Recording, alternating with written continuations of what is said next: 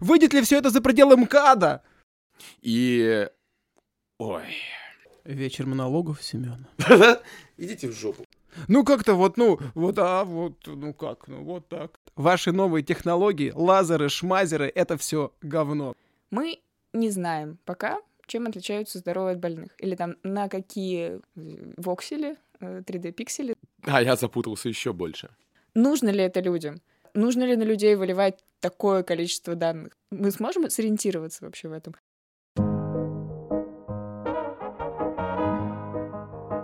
Всем привет! С вами подкаст 1 ИВЛ, 2 пациента. Меня зовут Амар, я врач спортивной медицины. Меня зовут Семен, я тоже врач спортивной медицины. В этом подкасте мы будем говорить про медицинскую этику, про те ситуации, которые каждый день происходят в жизни врача и пациента. Про ситуации, которые мы все много обсуждаем на кухне, но мало обсуждаем в открытом пространстве. Многие из них набрасывают тень и на врачей, и на пациентов. Дисклеймер номер один. Мы не специалисты в области биоэтики. Мы врачи, которые тоже попадаем в щекотливые, неприятные, интересные и странные ситуации. И мы хотим в этом разобраться. Подкаст о том, как жить в мире неидеальной медицины. Дисклеймер номер два. В этом подкасте иногда говорят про секс, алкоголь и ругаются матом. Если вам нет 18 лет, то скорее становитесь совершеннолетним, чтобы вы могли слушать наш подкаст. Наркотики зло. Избегайте их.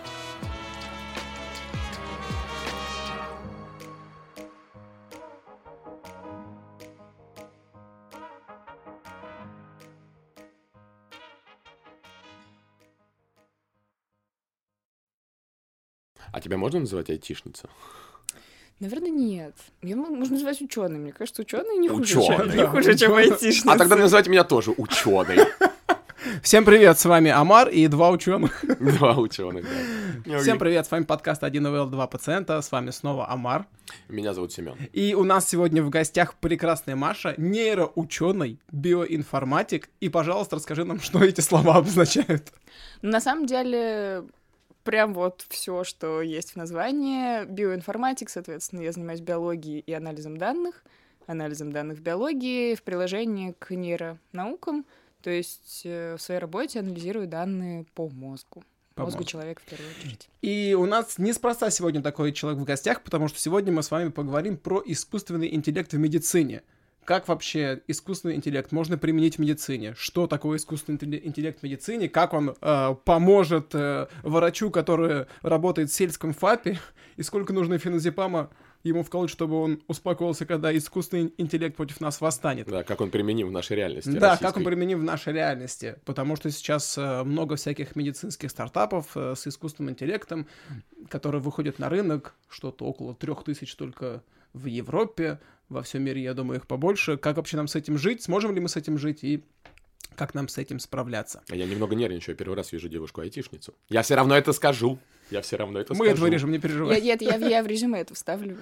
Она, существует! Я айтишница. Э. Говорят, что вы такие все вот эти вот слова, биоинформатик, э, нейробиолог, э, вы зануды?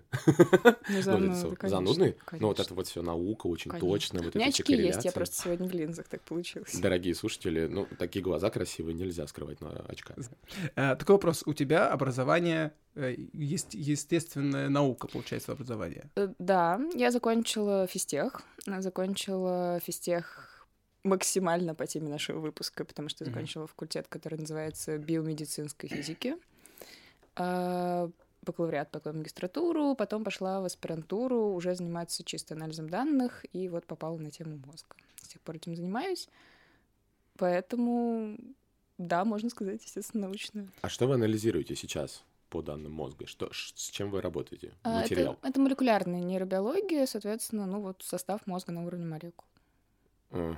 кусочки мозга. То есть можно сказать, что там же, по сути, это миллиарды, секстиллиарды, как мы в детстве говорили, сиксти-сикстиллиарды э, данных, которые каким-то образом должны обрабатываться, и вы смотрите на что, что вы пытаетесь оценить. Наши данные технически не data еще, вот, но да, тем не менее, это вот с человеческой точки зрения достаточно много данных.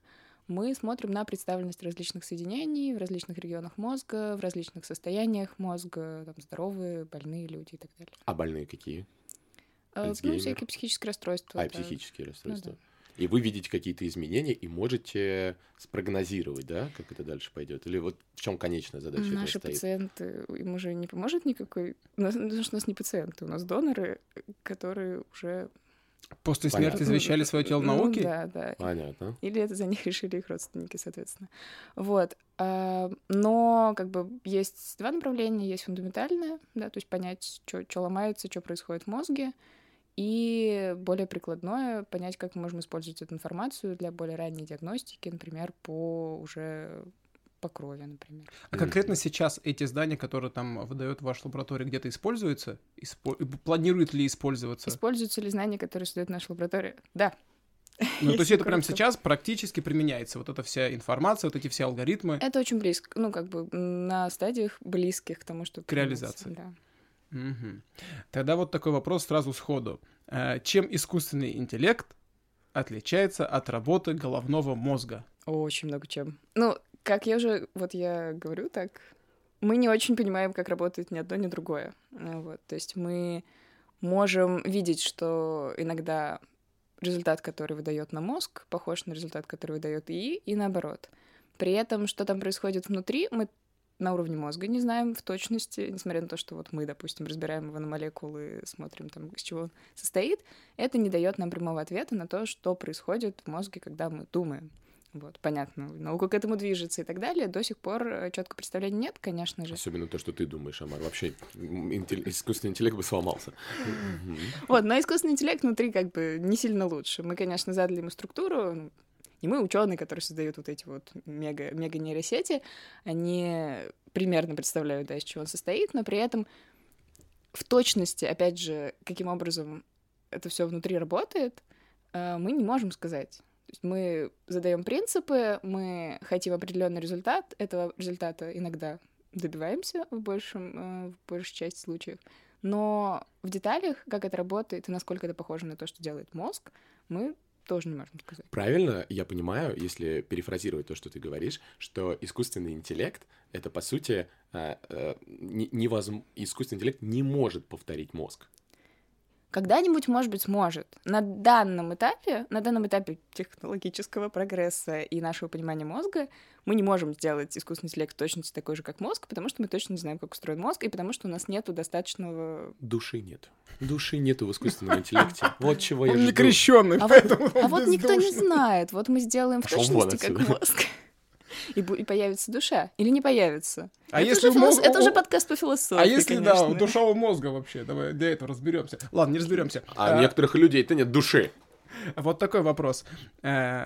Все-таки искусственный интеллект — это множество, множество, может быть, бесконечное множество алгоритмов, или это принятие собственного решения определенной программой. И вообще наш головной мозг — это множество-множество алгоритмов, которые у нас выработались в течение нашей жизни, которые мы где-то услышали, прочитали. Или же это все-таки процесс мышления, который не связан с этими алгоритмами, которые у нас были в жизни. Простите, такие вопросы от Тамара. Надо было выпить, конечно, нам перед тем, как начинать. Ну, если очень коротко, я бы сказала, что мышление наше человеческое, это тоже алгоритм. Ну, точнее, оно состоит из большого количества алгоритмов. И вот что точно общее есть у нейросети и у нейросети нашей биологической, это способность обучения, к обучению. И действительно, мы на протяжении жизни обзаводимся все более и более сложным поведением в ответ на на окружающие условия, на то, что с нами происходит. И, по сути, точно так же, как мозг — это максим... Ну, в общем, что, что, что мозг хочет? Он может, как хочет как можно точнее предсказывать реальность, которая его окружает. Соответственно, мозг — это такая машина по предсказаниям. Мы хотим всегда лучше всего предсказывать, что будет в следующий момент, для того, чтобы дольше, про- да? дольше прожить, да, там, дать потомство и так далее. Вот. Искусственный интеллект специально учит так, чтобы он точно так же максимально точно предсказывал то, что от него, ну, хотят в данном случае. Вот. Чем крупнее он становится, тем более у него обширные задачи, и, ну, когда-то, да, по сложности он приблизится и к мозгу, то есть будет просто отражать реальность. Будет больше. лежать на диване и курить. И никуда не идти. Искусственный интеллект, вставай! И, Работай! и только тогда он поймет, что искусственный Да. интеллект достиг своего Да, апогея. да, пика! Мне очень нравится байка про то, что когда-то запустили м, какие-то алгоритмы, типа, сражаться между собой, и забыли про них там на сколько-то лет, а потом оказалось, что ну, нам надо было найти самую выигрышную стратегию. Вот оказалось, что они же много лет ничего не делают, как они к этому пришли, они просто поняли, что это бессмысленно. Вот, как Даже... бы, насколько, насколько это правда, мне кажется, не имеет значения, вот, но концептуально, по-моему, прекрасная Даже история. искусственный интеллект понял, что это бессмысленно. Это как общение моей дочки с Алисой приблизительно. Она и отвечает, отвечает, отвечает, отвечает. Она что-то не поняла, говорит другое. Да, да, да. Та что-то оформила, то, что ты сказала, то уже заказ везут, нам курьера через Алису заказали. Забавно. Гранаты с раком Ну, слава богу, Алиса такое не везет еще. Слушай, это очень интересно. Вот еще один вопрос. А, можно ли сказать, что... Говори. Спасибо. Я просто буду, типа, вставлять. Это очень интересно. Спасибо за такой момент. Амар. Ты хочешь сказать? Это, тоже можно вначале записать. Не хочу ничего больше. Дорогие слушатели, я сейчас сложу руки на груди и откинулся на кресле. Хоть какой-то выпуск, где я буду говорить больше, чем ты. Согласен. Это тоже согласен. Можно ли сказать, что мы сейчас там в медицине, вообще в любой специальности используем некие программы, которые, ну, наделены не то чтобы искусственным интеллектом, но какими-то алгоритмами. Вот э, можно ли сказать, что э, там большой анализатор, анализ, который крови принимает, uh-huh. он выдает результаты, он пишет там референтные значения, и там показатели этого конкретного человека вышли за референтные значения. Можно ли сказать, что мы уже пользуемся какими-то плодами вот, ну, условного искусственного интеллекта? Или это все-таки э, какая-то более простая, замкнутая система, которой есть просто много алгоритмов без возможности самообучения? Угу. А, на самом деле то и другое. Э, вот если говорить про результаты анализов, то это даже еще не алгоритмы, по большому счету. Ну, то есть у нас есть методика, которая позволяет нам каким-то образом измерить там, определенные показатели. И когда она выдает нам результаты, э, информ... ну, как бы, да, наверное, есть вот это бинарное решение, что вышло, не вышло за референтные значения, но по сути это еще никакой не анализ как бы минимальный анализ будет, когда мы скажем, вот на основании раз, два, три, пяти показателей у нас э, риск развития такого-то заболевания становится, там, не знаю, 96%. Вот, и вот это уже что-то вычислено на основе данных. Следующий шаг — это когда мы увеличиваем выборку, и некоторые алгоритмы у нас не работают, тогда мы можем применять какое-то машинное обучение. И как бы в чем прелесть, на самом деле, искусственного интеллекта? Что нам не нужно самим заранее понять, что мы ищем. Точнее, мы знаем, э, какой мы результат хотим, но мы не обязаны говорить машине, на что обращать внимание. То есть вот у нас есть, например, э, МРТ мозга, здоровых людей, больных людей. Мы не знаем пока, чем отличаются здоровые от больных. Или там на какие воксели, 3D-пиксели э, нужно смотреть в снимке для того, чтобы а, точно отделить больных от здоровых. Но если мы говорим искусственному интеллекту, вот у нас пачка здоровых людей, вот у нас пачка больных людей, разберись.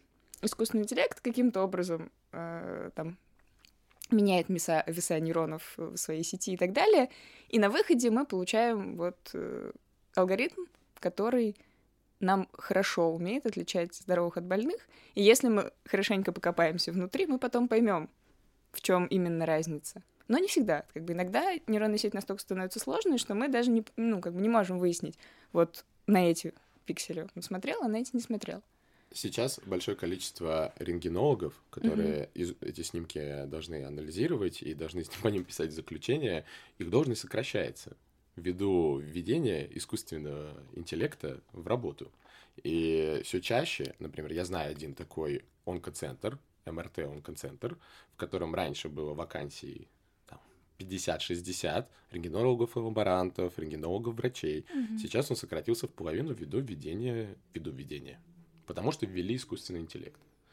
А, вот тут мы начинаем касаться вопроса этического, угу. да, того, что искусственный интеллект скоро, возможно, в большинстве своем заменит какие-то профессии, врачебные, медицинские. Например, если мы говорим про референсные значения анализов крови, да, тут достаточно будет одного лаборанта, который кровь эту загрузил, а дальше уже там все происходит само по себе, и, может, даже интерпретация будет, уже врач не нужен для этой интерпретации.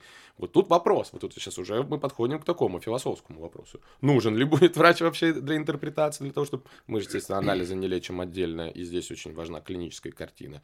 Или в скором времени мы уже придем к тому, что и клиническую картину можно будет подгружать в искусственный интеллект, и что действительно это будет дешевая рабочая сила – дешевле. Я думаю, что да, платить. построить мощный компьютер где-то дешевле, чем выучить 8 лет студента, превратить во врача, дать ему клинического опыта и прочее, прочее. Но, как показывает история, технологический прогресс уже не первый раз отбирает у человека рабочие места. Ну, Поэтому да. я думаю, что дальше эта ситуация будет только усугубляться с... Но опять же, выйдет ли все это за пределы МКАДа?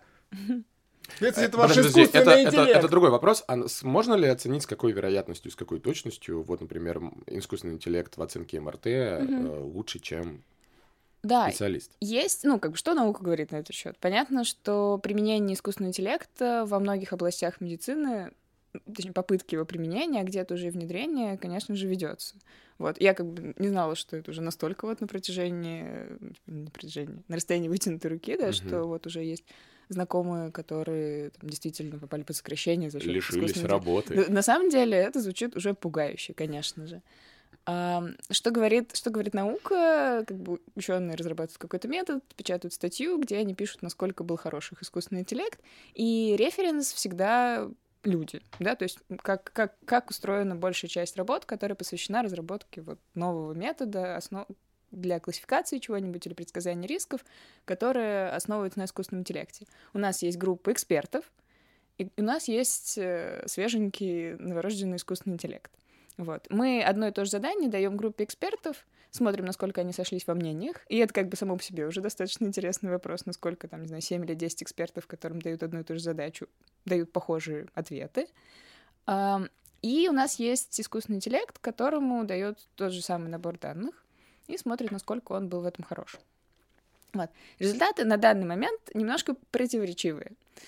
А, в некоторых задачах оказывается, что искусственный интеллект лучше, чем даже группа экспертов. Каких? А, вот из того, что я видела, одна работа была по, по, по-моему, предсказанию рака груди. Значит, э, маммограммы загружались в искусственный интеллект с какой-то архитектуры, и точно так же сидел, не сидела, они где-то были, я не знаю, группа экспертов, которым э, давали то же самое задание. Вот. Там забавный результат состоит в том, что у нас есть точность экспертов, у нас есть точность искусственного интеллекта, э, у второго выше, чем у группы экспертов, но если они работают последовательно друг за другом, то их точность становится средней. Вот. А, ну, то есть между этими двумя значениями. Чуть лучше, чем просто эксперты, чуть хуже, чем чисто искусственный интеллект. Добавлю, есть ощущение, что просто вероятность оценки более успешной у искусственного интеллекта там, где есть э, конкретика в виде снимков, цифр и значений. Ну, то есть, если мы говорим про МРТ-снимки, рентген, снимки, анализы, там, естественно, какая-то алгоритмизация mm-hmm. искусственного интеллекта проще, и она, ну, будет выше, точнее, чем глаз — специалиста, который смотрит это на, как это называется, планшет. Ну да, наверняка. А, при этом вот это одна, одна такая работа, где искусственный интеллект явно там, ну, тоже не, су не супер большая разница, но все равно как бы как факт, вот есть история, где искусственный интеллект оказался чуть-чуть лучше. Вот. Э, ряд работ, где показано, что искусственный интеллект приближается по точности к экспертам, и что самое главное, что если они работают вместе, то есть у нас есть какая-то оценка от искусственного интеллекта, на которую потом добавляет свое мнение эксперт, то вместе эта точность получается еще выше. Вот, соответственно, как бы позитивное будущее, ну, как я его вижу, выглядит ровно так, что у нас есть какая-то рекомендация или какая-то первич... какая первичная оценка от искусственного интеллекта, и у нас все равно есть эксперт, который, ну, все-таки проверяет ее на адекватность в том числе, потому что как я уже сказала, да, алгоритмы сложные, мы не до конца понимаем, что внутри, и просто какой-то sanity check, да, то есть проверка того, что этот результат вообще соответствует реальности или может соответствовать реальности, она все еще необходима. И это один аспект со стороны алгоритмов. А еще есть человеческий фактор, да, то есть все равно пациент приходит, и ему говорят, вот ваш, э, там, ваши риски предсказала машина. И это определенное отношение пациента. И тут, наверное, вы мне лучше скажете, да, вообще, как люди готовы сейчас или не готовы относиться к результатам, которым говорит человек. Я э, услышал фразу от тебя э, про то, что не совсем понятно, что там в искусственном интеллекте. Нейробиолог, который разрабатывает искусственный интеллект, это страшно, говорит, не совсем понятно, что там в искусственном интеллекте. Вот, вот оно откуда кроется. Вот эти все прививки ваши. Непонятно. Да. Вот эти вот Непонятно, что в этой прививке интеллекты. происходит. А потом он восстанет, и как в этом Терминаторе нас всех... Почему я так говорю? Почему у меня каким-то голосом бабки? Как, как будет же, как в Терминаторе? Маш? Наверняка. Наверняка. Страшно. Нет, ну вот Вопрос, хорошо. ка- вопрос когда? Ну, как бы, насколько Я можно прицеплюсь к этой фразе твоей. Мгм, Как хорошо. можно интерпретировать эту твою фразу? Не совсем понятно, Ну, что очень там интересно. Нет, нет, ну я, я имею в виду, что мы даем задачу, да, мы даем ну, задачу классификации в данном случае, или там предсказание рисков, да, что, что выдает алгоритм. Он говорит, такой-то вероятностью вот этот там снимок принадлежит категории больных, или там с высоким риском развития дальнейшей патологии и так далее. Вот. Ну, это понятно. Нет, ну Всё- этому, же- этому же алгоритму, условно говоря, всю прошлую неделю, наверное, показывали снимки больных. И Конечно. снимки здоровых. То есть он не просто так написал код и такой чисто, ну, А ты так это видишь всю прошлую неделю. Запоминай, и там компьютер Pentium 3 стоит такой, и ломается просто, дискету вот вставляешь. две в него. фотографии. Я компьютером последний раз пользовался, я не знаю, в 99-м году вообще. Ну, смотрите, есть процент ошибки. Процент ошибки — это что такое? Да, у нас есть какое-то количество Не кейсов, знаю, мы гуманитарии. За меня статистику сестра делала. Вот это вырежешь вообще. Статистика — это самая бесполезная информация в медицинских учреждениях. Мы Маш, сейчас не- об этом Маш, еще поговорим. Маш, не слушай. Нет, мы сейчас об этом поговорим. Статистика самая полезная, меня- что есть в медицинских У меня учреждениях. есть... В моем медицинском учреждении статистика это было самое полезное. У меня есть знакомый, это тоже можно потом вырезать, но я все равно расскажу, а, который, который, который работал, а, он медкибернетик. Вот в общем, есть такая специальность. Да, знаю, такое было в МФБА. а, в- Джедай в- с мечом по э, больнице. МБ- МБФ э, факультет во втором меди. Да, во втором меди. Самый низкий проходной балл туда. Я тоже туда поступать. И он пришел работать э, по специальности в поликлинику, э, где говорит, вы отвечаете за статистику, нам нужна статистика, типа, за следующий, за этот месяц. Он говорит, ну, давайте данные. Говорит, какие данные?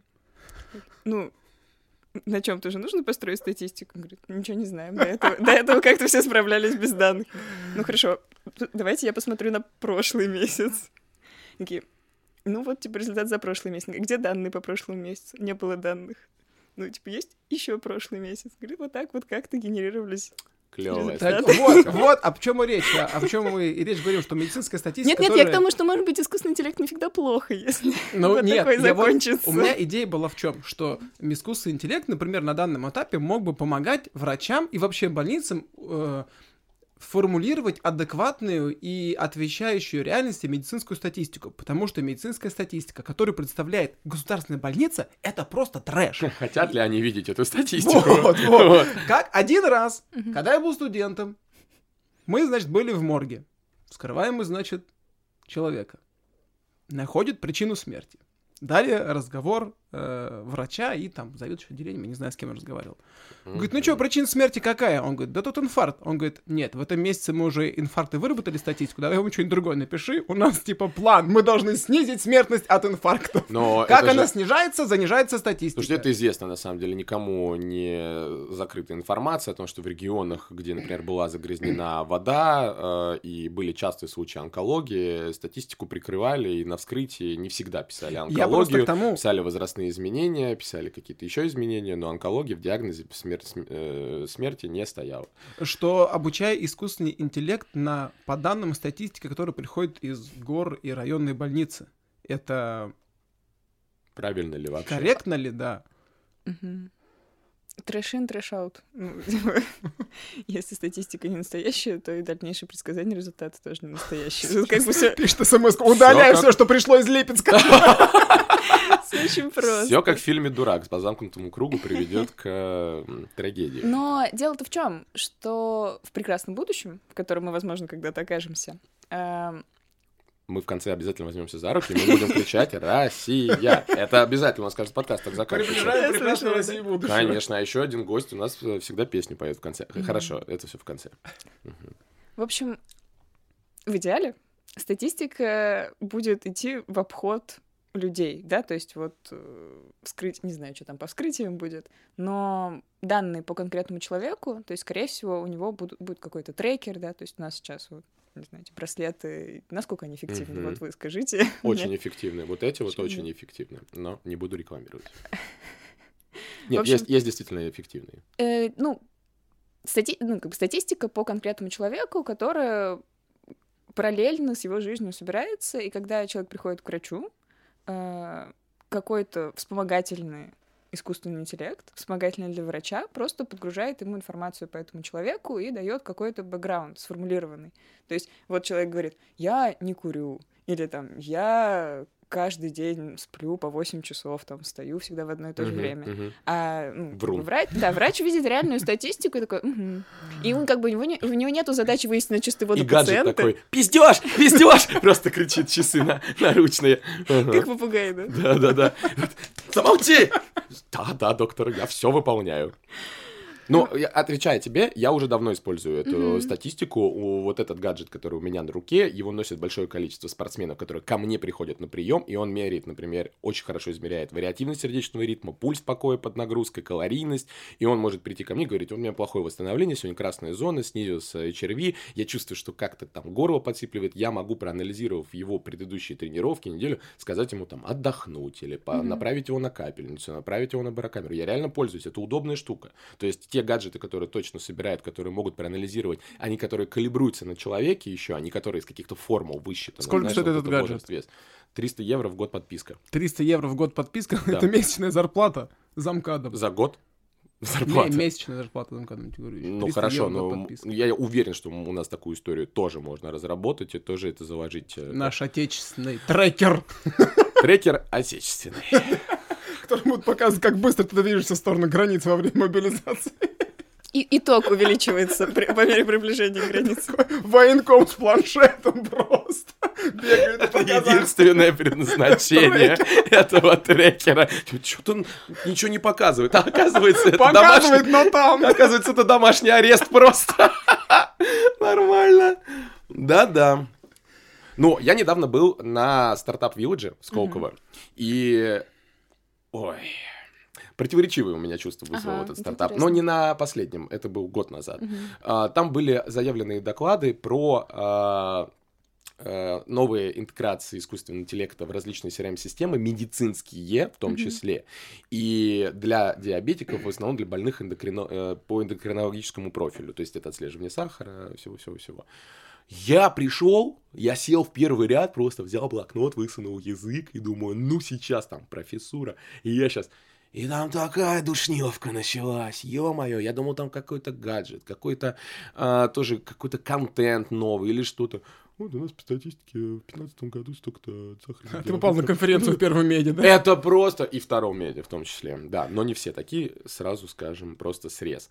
А, люди, ну, давайте так, я не буду сейчас хвалить то, что там за бугром, у нас есть много чего хорошего и здесь, и много где мы преуспели. У меня такое ощущение, что у некоторых людей, у нас есть отрыв, это тоже отдельная такая тема для подкаста, фундаментальных каких-то знаний, о которых ты сейчас, Маш, говоришь, и они очень интересные, ну, то есть ты просто думаешь, как это интегрировать вообще? Как это можно... Тоже моя такой тут чертик на правом плече. Как это можно коммерциализовать? А левый ангел такой, людям помоги. Раздай вот. всем браслет. Да-да-да-да-да. И ты думаешь, ну, ну, люди, ну мы же на пороге, молодые умы уже все придумали. Сейчас этот искусственный интеллект, какой-то гаджет, он меряет и сахар там по крови, и тоже вариативность сердечного ритма какой-то. А у нас опять занудство какое-то, опять душнилов какой-то непонятный. С года в год одни и те же доклады, одна и та же душ, дух, дух, духота. Я сейчас не прошу тебя прокомментировать эту духоту. Если хочешь, конечно, можешь мне интересно, ну, типа, ну, они такие, привели статистику, и что? Привели ну, статистику, а дальше надо разрабатывать надо какие-то системы, угу. которые будут...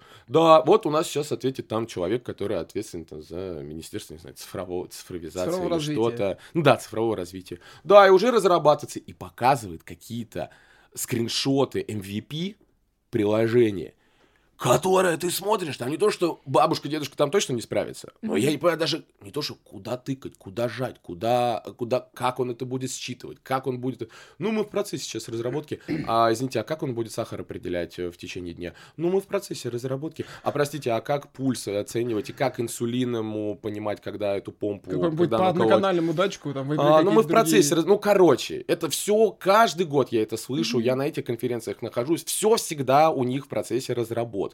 И у меня это большая тоже проблема, и по меркам того, как я тоже в институте научном работаю в течение Мгм. пяти лет, есть наука красивая, интересная, с энтузиастами, с людьми, которым некоторые готовы приходить в дрявых ботинках и не получать зарплату, но вот дай им свою пробирку и заняться этой наукой. И прикладная медицина, которая так далека от этой фундаментальной науки, что я, когда мы сейчас говорим об интеграции этого искусственного интеллекта в нашей стране, думаю, ну, наверное, мои внуки Мгм. доживут до какого-нибудь искусственного интеллекта. Маш, оцени мой спич просто. Раунд. Расходимся. Все, все молодцы, Семен. Вот ты наговорил больше, чем я, а ты, блядь, тут дул сидел в начале выпуска. Ну, Я на самом деле со стороны науки, да, вот ну, я все еще все еще внутри науки.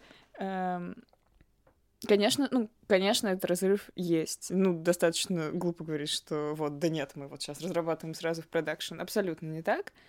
И есть ощущение, что все-таки как-то что-то улучшается. Вот, по крайней мере, э, есть есть Надежда. поставленная задача, мне кажется, вот, что мы все-таки в этом направлении будем развиваться. Да? Проблема в Россия, инвестициях? Блин, мне кажется, что может, может быть, отчасти, да, но есть и mindset, который не про то, что мы вот прям должны довести что-то до реального применения. То есть вот эта зацикленность науки самой на себя — это проблема, на мой взгляд, да, то есть и ветка науки ради науки, конечно же, должна существовать. Вот мы что-то делаем для того, чтобы... Ну, я, конечно, так классно все рассказываю, но Да я, нет. я в, в большей части все таки со стороны фундаментальной науки при этом. Ну и здорово. Вот. э, Она должна существовать для того, чтобы мы как-то все расширяли понимание того, с чем мы работаем и так далее. Но совершенно точно нельзя, чтобы большая часть э, там, научных э, задач была ровно про это, про фундаментальную науку. Она необходима, совершенно точно. Нельзя ее, как бы, полностью закрыть или отрезать. Но представление о том, что мы это все, все делаем все-таки ради там, того, чтобы это к чему-то приложить, чтобы был понятный людям результат, да, который нужно как-то интегрировать в жизнь людей, вот, это это еще внутренняя проблема ученых, да, то есть они, они, мы постоянно сомневаемся, да, а вот действительно ли это достаточно Это точно, да. да? А вот, а вот мы что-то нашли, ой, да нет, то есть у нас, у нас эм, ежедневное, мне кажется, такое, ну, просто вот уже из года в год э, постоянное обсуждение о том, что мы ничего нового, типа, не Это еще не сделали. точно. Это, Это еще не точно. это еще не точно. Вот, и я, вот я сама с собой, я прям активно с этим борюсь, потому что, ну, все таки Синдром самозванца. нужно с этим как-то... А это, типа, прям целая профессия, у которой как-то эпидемия синдрома самозванца. И мне кажется, что это влияет и на, и на имидж науки, потому что, ну, вот действительно происходит вот это в процессе разработки. То есть люди же, с одной стороны, может быть, кто-то что-то попилил и просто ничего не делается, но точно так же есть люди, которые такие, ну, мы вроде сделали, но что-то вот точность, там, не знаю, 92% нас пока не устраивает, нам надо 98%, вот, поэтому пока, ну, что-то мы не уверены. И это тоже продолжается год за годом. Дорогие бизнес-ангелы, если вы еще не знаете, куда вложить свои деньги, телефон Марии плюс 7. При Стэнфорде, при кампусе, живет группа ребят, которых, на которых лежит задача выдергивать какие-то инсайды из этой фундаментальной науки, тут же сливать их большим корпорациям и предлагать им деньги. Как это происходит? Это реальная история. Это реальная история от моих клиентов, которые в Стэнфорде учились и которые там этим занимались. А, происходит какой-то инсайт от каких-то очередных ученых. Например, в сфере Apple было взято очень много оттуда за определенные просто копейки. А, они подписывают контракт, покупают, грубо говоря, разработали линзу а, на приложение, где можно определять расстояние э, между предметами и там а, по этим расстояниям масочки красивые, налички клеить. Это все было куплено порядка трех миллионов евро некой группой людей. Дальше эта группа людей для Apple была продана за 300 миллионов евро, где сейчас это называется там, Instagram, Snapchat, ну вот эти вот все вещи. А я к чему? Может быть, это и некрасиво, может быть, это, знаете, там, у честных, порядочных людей украли их патент, но это ушло дальше, интегрировалось в нашу повседневную жизнь. Это, сука, называется прогресс тот прогресс, о котором мы с тобой, Амар, разговаривали, про медицину в условиях санкций и про прочую-прочую историю. Если уж мы, сука, находимся в таких гнетущих условиях сейчас, и нам нужно как-то развиваться и не отставать, не попадать в эту стагнацию, не катиться по горке дальше в течение, не знаю, ближайших 20 лет, и преврат... чтобы это не превратилось все в какой-то пиздец, где мы варимся в одном говне, нам нужно давать дорогу такой фундаментальной науке, подключать, я считаю, такие группы. Инвестиции нужно направлять не вот так вот веером, где нужных людей это оседает в кармане, а действительно идейной группе людей, которая подотчетно каждый квартал будет отчитываться и не делать эти душные доклады из года в год одни и те же, а четко, по конкретике, мы сейчас рисуем. Так выбором идеальную... готовишься? Да-да-да, очень похоже, очень похоже. Я не готовлюсь никакой предвыборной Э, Значит, кампании. про науку. В первом медиа Знал несколько голос. лет Да. назад был э, тоже э, научная статья, значит, была выпущена, проводил исследование некий там заведующий кафедрой. Я не буду вдаваться в подробности, но на выходе было выяснено, что этот препарат помогает при заложенности левой ноздри больше, чем при заложенности правой ноздри. И это было доказано научно по результатам этой статьи. Статья была напечатана в журнале, что вот это, ну, от левой ноздри помогает, а от правой не помогает. Нам нужно еще 100 миллиардов, чтобы разложить правую ноздрю. Да, так это вот недавно, кстати, на выпуску, по-моему, у редакции вышел про самую злостную обманщицу, которая работала в Силиконовой долине. О, да, прикольно, кстати, очень Обалденно. Я не посмотрел выпуск, я читал, я читал про нее очень Не много. смотрел, но осуждаю. Да нет, я восхищаюсь вообще всеми выпусками контекста редакции. Они про науку изумительные. И, кстати, про генетику у них был один из лучших э, выпусков. И про... У Собчак был классный выпуск про генетику. И где... У Шихман, у Шихман, не у Собчак. Вот, ну, неважно. А, Это Северинов, наверное, да? про кем? Да, да. И мне очень нравится, как они тактично, но популярно объяснили. Вам не нужно бежать и сдавать эти генетические тесты, которые вам скажут это. Людям что нужен? Людям нужен ответ, да или нет. Мне пить эту таблетку или не пить? Я хочу похудеть, вот дайте мне какую-нибудь, дайте мне ответ. Я хочу, чтобы нога не болела, и неважно, да? Вот сейчас вот вопрос. Искусственный интеллект сделает, чтобы моя нога не болела? Или человек сделает это? Вечер монологов Семена. Идите в жопу. Вот такой вопрос. Говори, говори, все.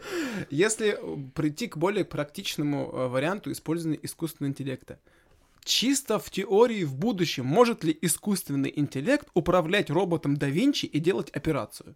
Вот сейчас как? Робот да Винчи создан для чего? Когда он находится где-то в одном месте, оперирующий хирург находится там условно за 5000 километров и делает сложную операцию. Можно ли в будущем поставить просто в каждый город, где живет больше 30 тысяч человек, по роботу да Винчи, купить к нему диск с лицензионной программой, Хирург 2+, и просто в эту больницу вести всех экстренных больных. И там просто робот под управлением этой программы делает все прек- прекрасные аппендэктомии, холецистэктомии и прочие, и прочие томии. Такое вообще возможно в теории? пошел. Э, Да, я думаю, что... Типа, ты такой, тебя э, скорая где-то под Тверью на УАЗике ржавом забирает с панкреатитом, в грязный приемник, сейчас я договорю, ржавая ракета, как бы, вот такие временные масштабы. его просто скрученно везут, а сегодня вам э, операцию делает э, искусственный интеллект. Ты такой, нет! Кто? Как зовут? Леонид Давидович. И тебя, да, да, и тебя просто кромсают. Ну, Ну, в теории это возможно. да. А почему нет? То есть в, чем... Ну как-то вот, ну, вот, а, вот, ну как, ну вот так. Почему да? А ты бы согласилась, чтобы тебе искусственный интеллект делал операцию? Блин, я и на людей-то не согласилась бы. В чем проблема? А вот сейчас вопрос. Блин, я каждый раз, когда прихожу... Вот мне сейчас, извините, личное. Э, Прихожу к врачу, я думаю о том, всегда думаю о своих одноклассниках, которые пошли в мед, и которых я знаю, и которые я знаю, как учились. А еще я видела, ну, типа... Началось. Самые лучшие врачи троечники. да, хочу сказать, что, как показала практика, ин- ординатура сделает из обезьяны человека, скажем так. Ну, н- я еще не знаю там какого-то хирурга, который прошел там два года ординатуры, и там через два года он, он был вообще никчемный и безнадежный. Не, поверь, плохие врачи уходят из профессии очень быстро. А вот районная хорошие- поликлиника, там хорошие врачи сидят. А у них выбора нет, там какие пришли, такие и сидят. как Вот. попадешь, как попадешь. Нет, вот Ну, как как- попадешь, как может привести. Ты же есть сейчас отзывы, ты можешь почитать, ты можешь поговорить с человеком. Кстати, мы тоже это обсуждали, Тоже сфера применения искусственного интеллекта, когда тебе не только о пациенте есть информация вся, но у тебя раз, и вся информация о враче. Подожди, а вот, опачки, вот сейчас очень важный момент. А, хотела бы ты знать статистику хирурга, который тебя оперирует? Например, ты смотришь его досье, там, мне аппендицит, извини, но тут уже ты никуда не денешься. Хочешь, не хочешь, нужно оперироваться. Мгм. И ты открываешь, так, Михаил Иванович, ага, в этом месяце, там, нет, за, за прошлый год сделал 4, 44 операции, четверо умерло, 8 осложнений, и там остальные все протекало хорошо. Ты бы хотела знать такую информацию о своем враче? Не зная контекста операции. То есть у него, может быть, умерло 4, которые уже приехали с отрезанной головой, ушли в осложнения люди, которые уже были тяжело коморбидные пациенты, а все остальное, там, условно здоровые пациенты, закончилось без осложнений. Ты бы хотела знать такую информацию о своем хирурге? Блин, это очень хороший вопрос, и он рифмуется с тем, что я хотела сказать по поводу того, что людям нужно, да, знать, э, типа, принимать, не принимать таблетку, условно говоря. То есть людям нужны простые решения. И это вот на самом деле то бутылочное горлышко, где, опять же, врач тоже еще нужен, да, потому что искусственный Спасибо. интеллект может нагенерить кучу информации, и в том числе, да, допустим, выдавать статистику. Нужно ли это людям? Э, нужно ли на людей выливать такое количество данных? Сможем ли мы, как- пациенты, как люди, которые там будут жить э, среди всего, всего этого безобразия, мы сможем сориентироваться вообще в этом? И отвечая на этот вопрос, нет, наверное, я бы не хотела. Ну, в смысле, Ты бы как пациент не хотел, но как ученый хотела, я так да, понимаю. да, я, я, я понимаю, как я выгляжу, ровно так, да. Не хотела бы знать все-таки статистику.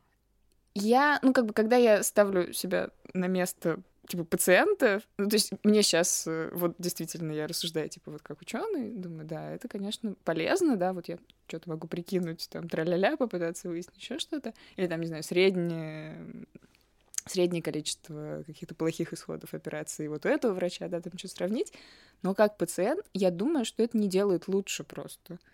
Вот, то есть, может быть, есть какой-нибудь интегральный параметр, да, там, не знаю, какая-нибудь оценка врача, вот, ну, у него будет там много, много Пять характеристик. звезд в Яндексе. Ну, грубо говоря, ну, то есть это звучит смешно и ужасно одновременно, вот, но это может быть совершенно не бесполезной вещью.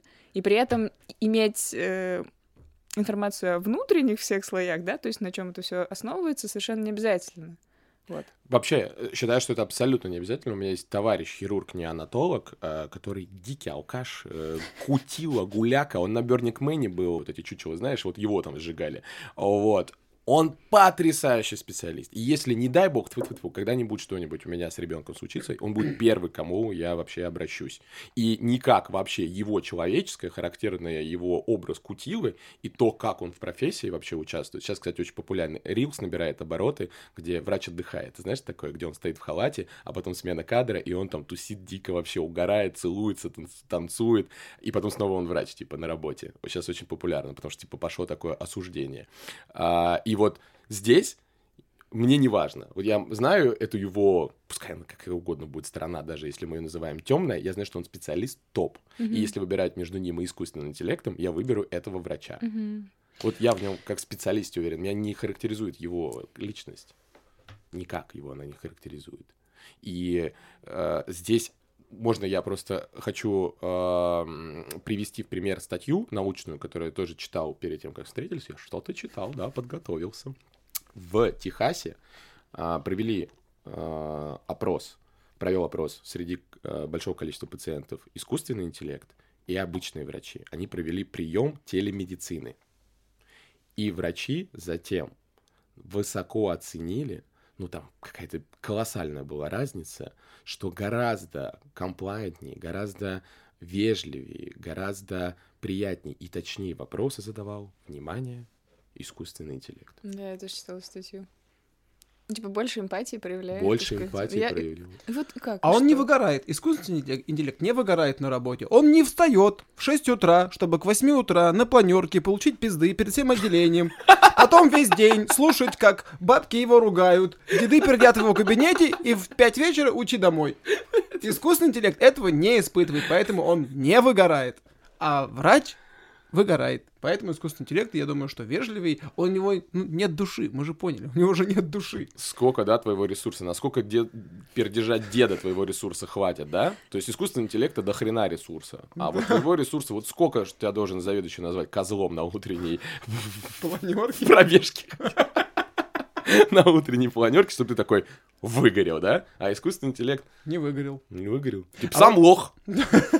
А вот такой вопрос. А нужен ли будет э, в прекрасной России будущего специальный человек, инженер, программист, биофизик, биотехник, который работает в больнице, конкретно он прикреплен, либо у каждого отделения свой такой специалист, либо на больницу там 2-3 человека, или, этом, или же этому лучше обучить конкретно всех врачей. Почему я задаю этот вопрос? Амар я до сих пор, просто. я до сих пор Прекрасной России будущего. Все мы хотим работу в прекрасной России будущего. Я до сих пор знаю врачей, которые мне говорят, я так лечу 40 лет. Ваши новые технологии, лазеры, шмазеры, это все говно. Меня научили в 73 году вот делать так, и я буду делать так, пока не умру. И когда ты ему покажешь искусственный интеллект, он просто на тебя посмотрит и скажет, ничего не скажет, он просто не поймет даже, что от него требуют. Они в Госдуме сидят сейчас. Нет, они сидят в районных поликлиниках, эти врачи. И даже в стационарах. Надо ли всех врачей учить э, обращению с новыми инструментами, да? Одним из которых неизбежно станет искусственный интеллект в той или иной форме. Надо. Нет. Как нет? Подожди, Ага. я просто пересказала вопрос. Я хотела уточнить, что я слышала вопрос. Спасибо за ответ. Ну дай, Маша скажет. Реверсивная психология. Ты попался. Забыл, да. Я говорю, что ты эмоционально нестабильный. с ученым. Сучонок, люблю тебя. Пошли все в жопу. Обожаю. Так, хорошо, нужен ли будет специальный специалист? Опять же, почему? Специальный специалист. Специальный специалист нужен будет или нет? Все врачи сдают фармакологию, но в каждой больнице есть фармаколог. Э, Все там хирурги умеют оперировать, но в каждой больнице есть какой-то главный хирург, к которому все идут за вопросом и советом. Нужен ли будет в такой больнице, где работает искусственный интеллект, специальный человек, которому говорят, «Э, у нас искусственный интеллект сломался. А у нас точно так будет. Простите, простите. Ну, типа ментор, Конечно. Конечно. который наблюдает. Да. Ну, то есть ты не сможешь чилить на диване. Я сейчас еще раз тебе говорю, тебе придется поднять свою задницу и... И у вас искусственный пр- противоречивые запросы. С одной стороны, не увольняйте меня, пожалуйста, а с другой стороны, не, ну что, работать придется. Не, ну вообще. Да, какая-то странная действительно история. Просто нас раскусили, наконец. Почему искусственный интеллект, возвращаясь к вопросу про статью, э, эту, почему он был, кроме того, что Амар сказал, что он не выгорает, Почему эмпатичнее, да? почему людям показалось, что он эмпатичен? Вот мне интересно не потому, что он эмпатичен, может, он там писал какие-то... Почему людям показалось, что он был более эмпатичен? Эм-. Ну, ты поняла. Да, я поняла. Блин, это действительно хороший вопрос. Э, Как это, как это работает и в какой степени... э, Ну, то есть люди не знают, чьи ответы они читают, они как-то вслепую, да, отвечают. Если им сказать о том, что вот это искусственный интеллект, а вот это нет, изменятся ли их ответы? Есть ли у нас предубеждение к искусственному интеллекту? Да, то есть э, вероятнее всего, мой предикшн, я, я не уверена, что так, но мне кажется, что если людям сейчас показывать ответы с разметкой, да, то есть говорить, вот это сказал человек, вот это сказал искусственный интеллект, оценки искусственному интеллекту занизит. Блин, очень тупой Да. пример. У меня есть канал про э, юмор и науку.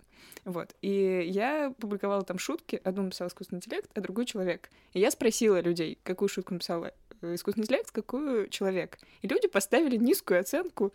Точнее, они решили, что плохую шутку написал искусственный интеллект, потому что в него не верят. А все было не так. Вот, и я думаю, что с эмпатией будет совершенно то же самое. Если ответ дает искусственный интеллект, мы будем его воспринимать более негативно. И это продолжится какое-то время, да, то есть вот это та самая зловещая долина, в которую будет попадать искусственный интеллект еще достаточно долго. А, Зловещая долина. Это японский термин, придуманный, поясни, да? Э, придуманный, когда настолько натурально, что отталкивает. да, Я в этот попал историю. не совсем, ну то есть когда эм, чем более похоже на человека становится там, робот, кукла, искусственный интеллект по поведению и так далее, тем страннее, да, нам это воспринимается. То есть у нас, если разница большая, если робот двигается как Тарвана, нам кажется, ну, все в порядке, это точно не человек. А когда у нас боит восприятие, то ли человек, то ли не человек, нам становится не по себе.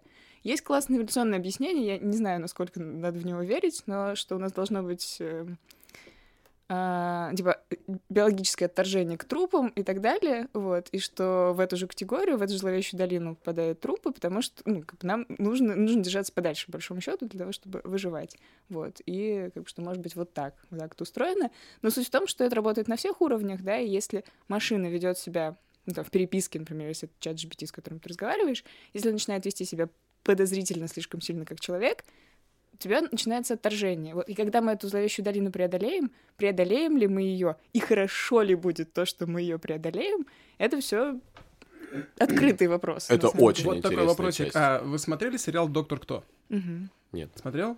Уходи. Значит, продолжаем с тобой тогда. А, В каком-то сезонов там была серия, когда просто на Земле появилась куча-куча черных куб, кубиков. Все люди сначала не понимали, что с этим делать, там полиция, военные разбирались, но через какое-то время, уже там через... В конце серии, там типа прошло несколько лет, и эти уже черные кубики были настолько повседневностью, что уже никто их не воспринимал как что-то враждебное. Да-да-да. Тихо- Тихое вторжение или что-то Да, да, да, тихое серия. вторжение, точно. И точно так же э, из серии того, что раньше это делал человек, а сейчас делает не человек. Когда мы летим на самолете, пилот управляет только взлет-посадка. Все остальное время делает автопилот. И как показывает статистика, когда чем меньше пилот вмешивается в процесс управления, тем реже самолеты падают. Я не думаю, что условно нужно, понадобилось человечеству много времени, чтобы принять эту информацию и начинать доверять автопилоту. Я думаю, что люди, которые летят в самоле- в самолете, они даже не думают о том, кто управляет сейчас самолетом. Пилот, автопилот. Кто-то сидит э, на джойстике на земле, там управляет самолетом. Им главное из точки А добраться в точку Б. И поэтому я думаю, что как только это все будет интегрировано, и как только это все поступит в обращение, скажем так, и люди начнут этим пользоваться, Мгм. мне кажется, что ну, не нужно будет много времени, чтобы это принять и к этому прийти. Опять же, сейчас машины собирают э, автолиния, ну, роботизированные линии. Никто не говорит, о, там это ее робот собирал, а, а не человек, я не буду на ней ездить. Сейчас наоборот, если машина собрана вручную, то думаешь, ну, господи, она же сейчас развалится через полчаса. Классно, когда это делает робот. Я думаю, что к этому, если у нас будет и, и в медицине, мы к Мгм. этому тоже придем. Это момент эволюционной адаптации. То есть наши дети, которые сейчас родились, они говорят, что такое телефон. У Что них такое ай- кассетный плеер? У, не, не, у них iPhone равно телефон. Мгм. Когда мы брали первый iPhone, мы это что за штука? Мыло? Ну, то есть мы не понимали. Приходит следующее поколение, для них... отсюда. Ты пытался намылить Ну, жопу айфоном или что? Бля, ебать, что пиздец. Пара-пара-пам. Пу. Ну вот, Маш, мы с тобой продолжим, хорошо? Ну, слушай, иногда такие себе шутки проскальзывают.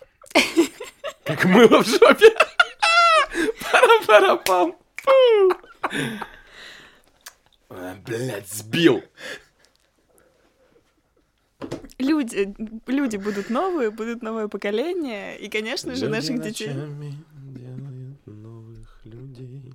Сам смысл весь всей моей фразы был в том, что потом придет следующее поколение, которое то, что нам сейчас кажется зловещей долиной, следующему поколению будет казаться чем-то нормальным. В Валенсии у меня, была, у меня был конгресс, и там, в самой Валенсии, я потом гулял, есть э, музей современных технологий, он в центре там находится, красивый такой, его построили. Это когда я испытал первое ощущение зловещей долины. Это был 18 год, я зашел, какие-то кнопки нажимаем, как на этом, на Войковской находится музей, экспериментариум для детей. Ничего особенного. А, И двигался некий человек по залу, который со всеми здоровался, раздавал какие-то листовки. Некий человек просто. А, Двигался очень плавно. Двигался прям как настоящий человек, такой се- седой дедушка. Ну, Какие-то листовки раздает. Интересно. Да, вообще гулял такой. Мне тоже было интересно посмотреть, что он там раздает. И он такой раздает листовку, а на листовке его фотография, где написано, что он робот и скончался а, 25 лет назад какой-то деятель культуры в Испании. И разработчики взяли его прототип и сделали из него куклу. И когда я увидел этого человека, понятно, что это робот, увидел текст, что он скончался 25 лет назад, меня паническая атака началась. Меня перекрыло. То есть в какой-то момент у меня, знаешь, какие-то части мозга сработали. Одна за дежавю, как будто я это где-то видел. Как будто сон во сне. Возьмемся за руку. Погрузимся в начало. Фильм «Начало» все смотрели? Ты смотрел фильм «Начало»? Блин, я думал, скажет нет, я скажу, пошел вон. Черт. Давай еще раз. Смотрел «Начало»? Смотрел. Сука. Вот. И вот это ощущение меня именно тогда посетило. Оно было крайне отвратительным. Меня даже тошнить начало. А, больше оно меня не посещало, конечно, никогда, но мне интересно. Пройдут годы, вырастут наши дети, и мне кажется, они будут на это смотреть.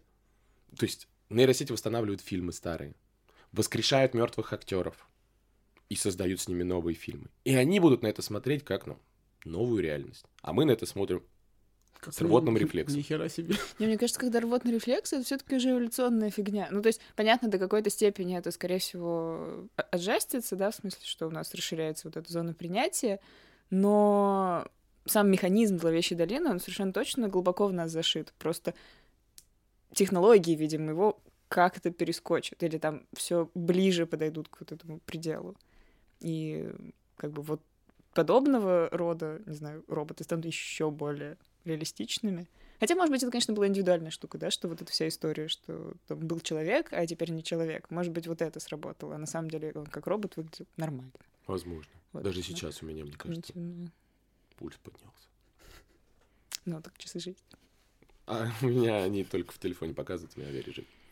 Слушай, это, э, это безумно интересно, и на вот именно как раз вот этом эволюционном механизме, о котором мы сейчас говорим, я бы о нем вообще часами бы разговаривал. И просто то, что касается именно медицины, вопроса интеграции искусственного интеллекта у нас в стране, э, мне кажется, что люди еще просто сами не готовы ну, как ты правильно выразился. Я думаю, что люди ко всему готовы, и мне кажется, что это только быстро, вопрос... Быстро подготовиться. Да, это, это будет вопрос времени.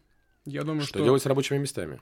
Да ничего не делать. Это, эту проблему люди уже переживали 50 лет назад, когда уволили всех рабочих с ну, при появи... Нет, подожди. Там век промышленного взрыва, технологий, они перешли просто на промышленное производство. Но они перешли на заводы и продолжили работать на заводах. Крестьянство бросили, пошли там делать... Свергать царя. Ну, это уж потом, когда им перестали на заводах нормально платить. Но это может повысить доступность хорошей медицины. То есть, э, если у нас становится больше, ну, типа, проще становится делать какие-то сложные, сложную диагностику, проще становится делать сложные операции, то у нас просто большее количество людей получает получают помощь своевременно. Это более классно, но мне кажется, что это приведет просто к рассвоению обществе, где будут больше богатых и больше супер бедных. Ну, слушай, это, да, это сейчас мест. есть это Мы же говорим про... Нет, ну мы же говорим про... Э, Не-не, ну типа было 10 врачей, э, которые... Я говорю 10, я не знаю, какой масштаб. Ну типа вот э, какая-нибудь совсем небольшая клиника в, деревне, да, и она была одна на 10 деревень вокруг. Мы разработали Угу. Кто-то, в общем, разработал искусственный интеллект, и в итоге это работает в связке, что нам нужен один робот, вот такой оснащенный всеми данными и механическими руками, и один его обслуживающий человек. И теперь в каждой деревне все эти 10 людей все еще работают, они просто работают каждый при роботе, условно говоря, но зато все люди из деревень вокруг могут получать. Вот, Знаем, хотел это мы ваши байки. Сначала при роботе они работают, потом без... Это уже не нужен им это. Один есть... робот работает, а бабка его палкой пиздит. У меня есть товарищ, который уехал... Вот для этого человека нужен. Это фиксик. У меня есть товарищ, который уехал э, работать на Камчатку терапевтом. И он периодически раз в несколько месяцев на вертолете летает по всем деревням. Вот сейчас он вернулся из очередного тура. Он туда улетел две недели назад. Он раз в два дня летит на вертолете, там у них специальная санавиация, из одной деревни в другую и ведет прием. Он педиатр. Э, вот Возможно, именно для таких э, целей-то и нужен будет этот условный компьютер. Купили компьютер, поставили в каждую такую отдаленную деревню, и люди с терапевтическими жалобами могут к нему приходить и рассказывать этому компьютеру. У меня там давление скачет по утрам, хвост отваливается и лапы чешутся. А он уже им, чтобы, а им, чтобы не ждать терапевта, который к ним прилетит через три недели на голубом вертолете и их вылечит, им э, компьютер, так сказать, сразу выдаст условный алгоритм лечения. А еще можно оптимизировать маршрут этого э, врача на вертолете. Ну, типа, вот все пришли, пожаловались э, со всех точек, собрана статистика, и алгоритм такой говорит, сначала нужно лететь туда в первую очередь, потом сюда, туда, туда. Он собрал там 10 капельниц и полетел с ними в одно место. Да. То есть это еще экономизация средств.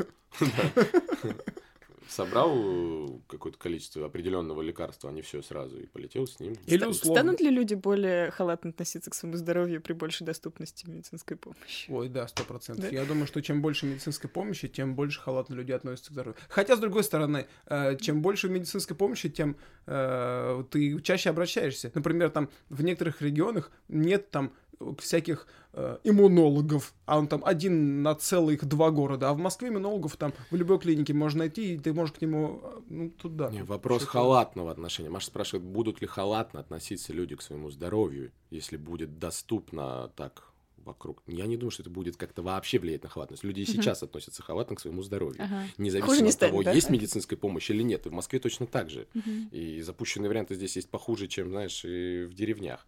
А вопрос в том, что у людей, если искусственный интеллект даст возможность э, людям в большинстве своем выговориться о своем здоровье, реально, рассказать больше, много, и из этого он будет выражать эмпатию, но вычленять конкретику, вот это топ вообще. Знаешь, я лучше с собакой со своей поговорю на эту тему и ей пожалуйста. На, на вход, в смысле, да? Вот приходит человек, он наговорил много всего, а врачу приходит, там, не знаю, три слова, да? Типа давление, Зна... зуб да, да, да, и плохой сон. Знач... Значимые какие-то параметры. Блин, но опять же, у, у, есть старые профессора, которые мне говорят, что мне достаточно полторы минуты, даже какой 30 секунд, когда пациент идет от двери до стула, и я уже могу сказать половину его хронических болезней. Я слышу, как он идет, как он кашляет, как он хрипит, как он шаркает. Ну да, ну, это как гинекологи интеллект... едут в метро и определяют, кто кесарево, кто естественно.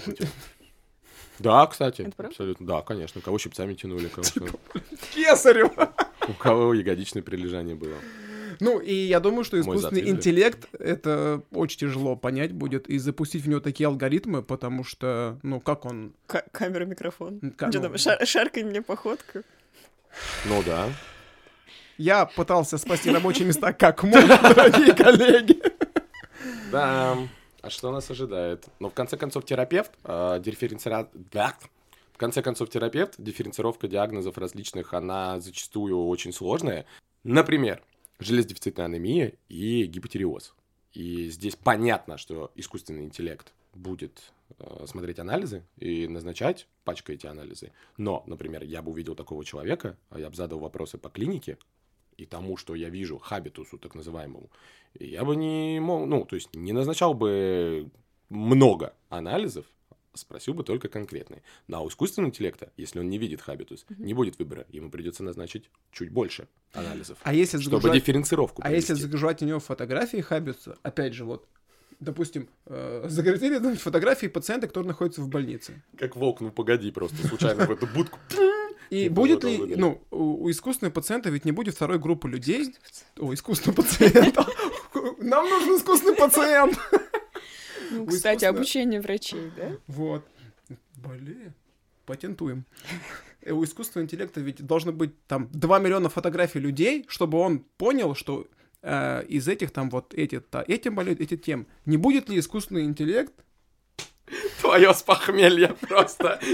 Блядь, там все, вся болезнь мира. И искусственный интеллект сломался, блядь. Потом я пришел. Ну, то есть, прикинь, ну какие не стигмы будет, подожди, вот эти мимолетные. Подожди, ну вот, допустим, у, у искусственного интеллекта мы ему загрузили там 20 тысяч фотографий больных лиц, которые мы сделали в больнице. И 8 миллионов фотографий людей, которые ничем не болеют. Не будет ли искусственный интеллект думать, что вот эта вот плитка больничная, это признак этой болезни?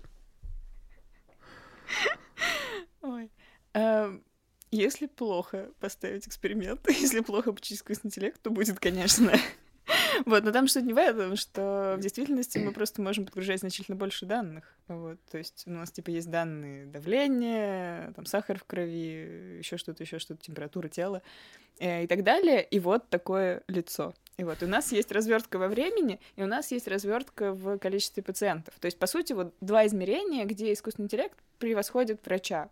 Больше знать о пациенте конкретном, э, там, что с ним происходило до этого, до того момента, как он пришел, и вот они в первый раз встретились. И есть развертка по статистике, что если у человека вот такой набор диагнозов, э, набор эм, симптомов, например, то по популяции в целом вот такие-такие-такие риски обычно подсвечиваются. То есть врач, который работал, не знаю, 40 лет, у него внутренняя нейросеть, и он точно так же видел эти тысячи больных, она уже обучена. И он действительно вот там по походке, по цвету лица, по тому, как глаз дергается, очень хорошо может поставить диагноз. Суть в том, что с искусственным интеллектом у каждого врача, да, появляется такой помощник, который не 40 лет, а 400 лет работал, в смысле, что он узнал очень много пациентов. И это все еще не заменяет врача, да, то есть у нас есть помощь с точки зрения более персонализированного подхода к конкретному пациенту, потому что мы больше знаем про него. Маш пытается нас успокоить. И помощь с точки зрения статистики нет, я пытаюсь подсветить. Вас не уволят. Да-да. Все еще не заменяет врача. Первый вопрос искусственного интеллекта, который Дай будет задавать вопрос. человеку. Простите. Да, я, видимо, уже все. Я не помню, что было дальше. Прости. Э, Ну, то, что у пациента, у врача есть еще вот этот вот комплекс 400-летней знаний. Да-да-да, то есть что, что, у нас, что у нас есть э, реаль, ну, как бы реальное преимущество просто в виртуально большей выборке, да, то есть у нас есть статистика, и у нас есть э, там статистика по вообще заболеваниям, есть статистика по конкретному человеку. И да, то есть это то же самое, если у нас есть домашний врач, который этого человека знает много-много-много лет, он точно так же, опять же, по его глазу говорит сразу, что он вчера делал. Вот. А, а так у нас каждый визит к врачу превращается вот в такой высококачественный прием. Вот за счет того, что у нас есть вспомогательные элементы с разных сторон. И это просто делает level up, по сути, в медицине. Не, как бы не, не то, что мы заменяем врача э, в том же виде, в котором он был, и на его месте искусственный интеллект, мы их вместе делаем значительно более эффективной системой, чем то, что мы имеем сейчас. Через сколько искусственный интеллект будет в России внедрен везде, повсюду? Везде и повсюду. Да он же где-то внедрен. Ну, в смысле, в большинстве областей, так или иначе, там в разной степени сложности алгоритм машинного обучения, искусственный интеллект точно внедряются. Спасибо. Я надеюсь, что искусственный интеллект станет очередным инструментом э, на пути к здоровью пациента. Но Нас- Ну, я, я верю в, в этот подход про, про инструмент. Вот. Можно позвать более пессимистичных гостей, которые скажут, Россия! Россия! Маш, Маш, спасибо тебе огромное. Это было очень круто. Спасибо тебе большое, Ты что согласилась. И Да, эксперт. Что нам очень круто все рассказала, что, я надеюсь, э, людям будет понятно, наконец-то, что это такое, как это работает, И не очень страшно. и не очень страшно. Спасибо тебе большое еще раз, что пришла. Спасибо, С что вами был подкаст «1 ИВЛ, два пациента». А я запутался еще больше.